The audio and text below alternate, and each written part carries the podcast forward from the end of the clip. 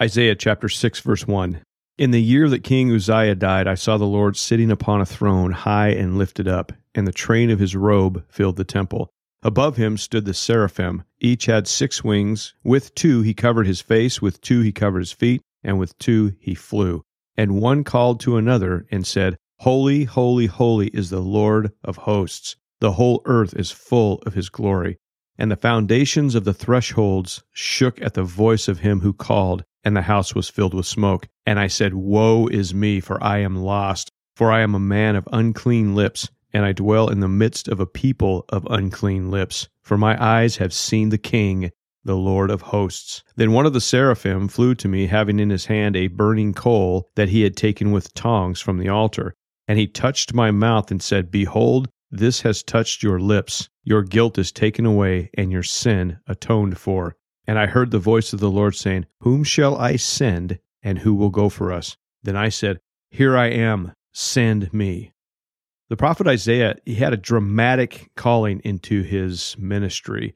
In a vision, he sees the Lord, whose holiness immediately puts Isaiah in a state of fear because of his unworthy life before the perfect and holy God. But God does something cool. He cleanses Isaiah of his sin by using a coal from the altar which stood before the Lord, and then asks, Whom shall I send and who will go for us? God had prepared Isaiah for ministry by first revealing himself to Isaiah, which immediately made Isaiah understand his sinful state before the perfect and holy God. Then he cleanses Isaiah, but does not command Isaiah to go. Rather, he asks the question, Whom shall I send? Now, the question is obvious it's Isaiah. But notice the Lord waits for Isaiah to make his decision. Now, some may read this and have a hard time trying to figure out how this is relevant to us in our day. Well, when we look through the scriptures, we see a similar process where God introduces himself to a person and scares them half to death with his awesome power. And in some cases, such as Isaiah and Ezekiel and John, etc., the Lord appears personally to them and then he commissions them. It's an introduction to the true and living God that forces the person to realize the reality of God and His holiness, that renders even the most righteous person feeling completely wicked.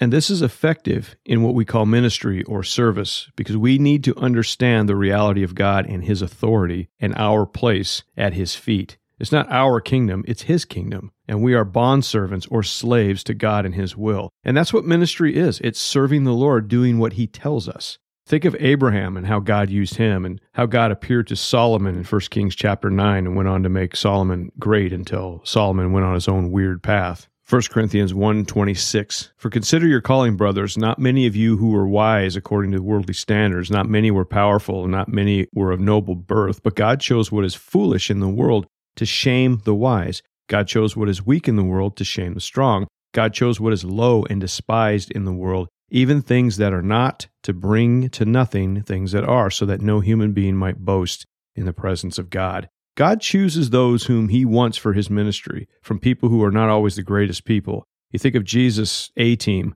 the apostles, hardly leadership material, yet they turned the world upside down by the power of the Holy Spirit. And that is the key. The Holy Spirit in us, guiding us through each day according to his will. That's ministry. And everyone who has genuinely received Jesus has the Holy Spirit. And I believe there are many in the professing church who claim to be believers, but are actually unbelievers under the deception of the devil who has caused them to think that they have received Jesus, but they haven't. The devil is keeping them from the Holy Spirit by making them think that their quote unquote religion is all they need, when in fact their religion does nothing for them that has eternal value. 2 Corinthians 4 4. In their case, the God of this world has blinded the minds of the unbelievers to keep them from seeing the light of the gospel of the glory of Christ, who is the image of God. On the other hand, I believe there are many in the church who are genuine believers, but who are totally ignorant of the scriptures and the calling that awaits them. I've met people like this at a few events held a few times a year where men gather for a couple of days and focus on the Lord. The women also have their events where they are gathered as well. I participated in several of these men's gatherings over the years and met many great, humble believers. But after spending time with them and discussing spiritual things, I realized they have not been taught the whole counsel of God. And some of them have not even been taught the basics in Scripture, and they go to church. But despite their lack of spiritual knowledge, they are filled with the Holy Spirit, and that is sufficient for ministry. Ephesians 4:11. He gave the apostles, the prophets, the evangelists, and the shepherds and teachers to equip the saints for the work of the ministry, for building up the body of Christ. The word saint in the original language is hagios, and it refers to something holy. It's the same word used for the Holy Spirit, hagios pneuma. So if a person has the hagios pneuma dwelling in them, they are considered hagios, or a saint, as we translate it. So, equipping the saints, or the spirit filled believers, for the ministry does not mean sending them off to Bible college or seminary. That can be a path for a believer to take, but when we look at what ministry really is, we find a very simple definition service.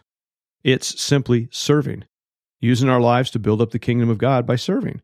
So we could paraphrase where it says to equip the saints for the work of the ministry for building up the body of Christ to say to provide the spirit filled believers what they need to serve Jesus by serving others.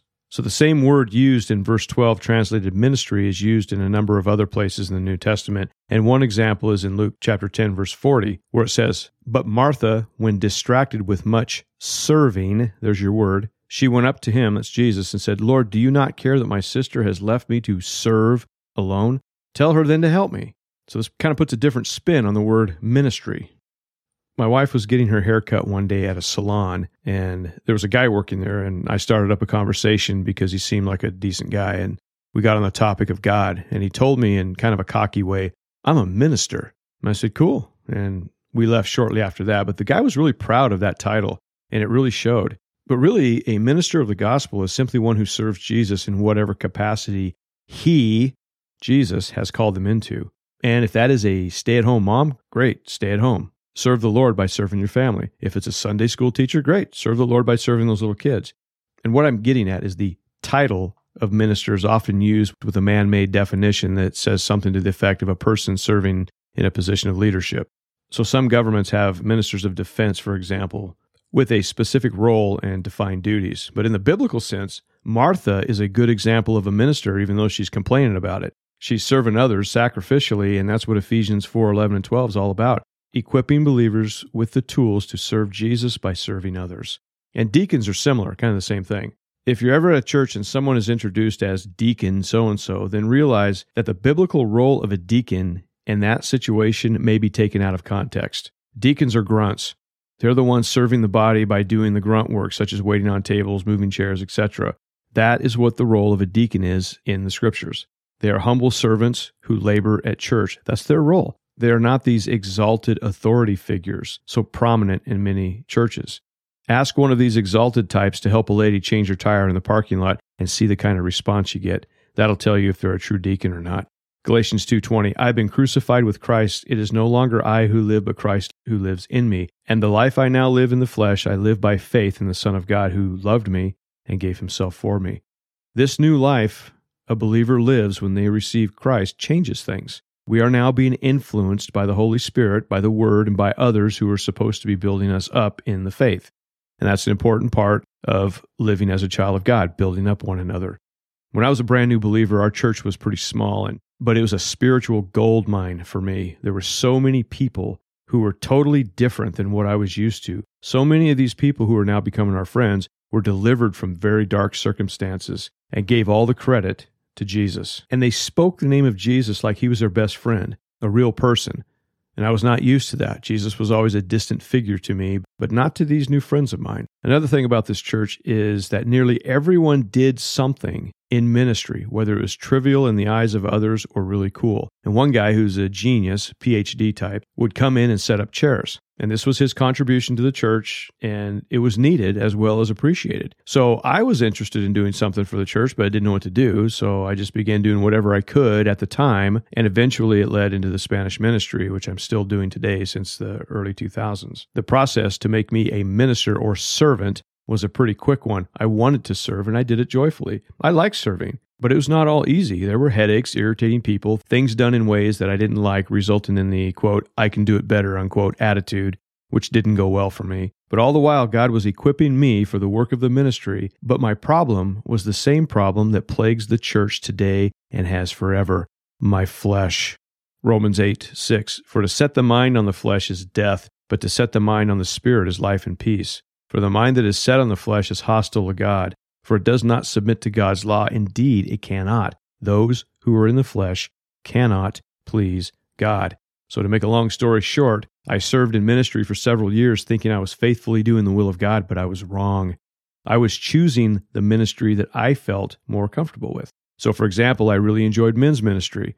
I'm comfortable ministering to men because I am what I would describe as a typical guy. So, a lot of other typical guys in our congregation can relate to a lot of my experiences because they have them too. I felt this is where I was best suited for ministry because I was good at it, and that was the problem. I thought I was good at it. But realistically, God wasn't directing me into it. Rather, He was continually telling me Spanish ministry. So, all those events I poured my heart into for the men were things done in the flesh, and that does not please God. But when the Spanish ministry launched, miraculously, I might add, that's a whole other story, I knew I was in for a difficult experience, and it was. But the difficulty was necessary to keep me on my knees, crying out to the Lord, Help me, I can't do this. And then I realized that's ministry. Only God can do it, not me. 2 Corinthians 1 9. Indeed, we felt that we had received the sentence of death, but that was to make us rely not on ourselves, but on God who raises the dead. You see, ministry for the believer is simply following that path that God puts you on. It's not your path to create, it's God's path for you. And if you try to do it without Him, you will fail in your mission to do your part in the kingdom, like I did with the men's ministry. It looked good. Guys were thanking me and telling me I did a good job. So naturally, I thought it was pleasing to God. And God did his work in these events. But for me personally, it was my own path that I had created, and that's why it didn't last. So, to be equipped for the ministry, we must have the Holy Spirit guiding us. That path will likely be difficult and frustrating because we are battling the darkness. And there are those who don't like us entering their territory. And that path will likely be something that you're not good at, so you cannot take credit for the work that God does. And that temptation is everywhere. And it forces us to rely on God continually. So remember, to be equipped for ministry means we need to pour out our lives for God and for others until God takes us home. There's no retiring from ministry. It's a divine privilege to serve Jesus and others and we will be rewarded eternally for those things we faithfully did as God called us to do them. Thank you.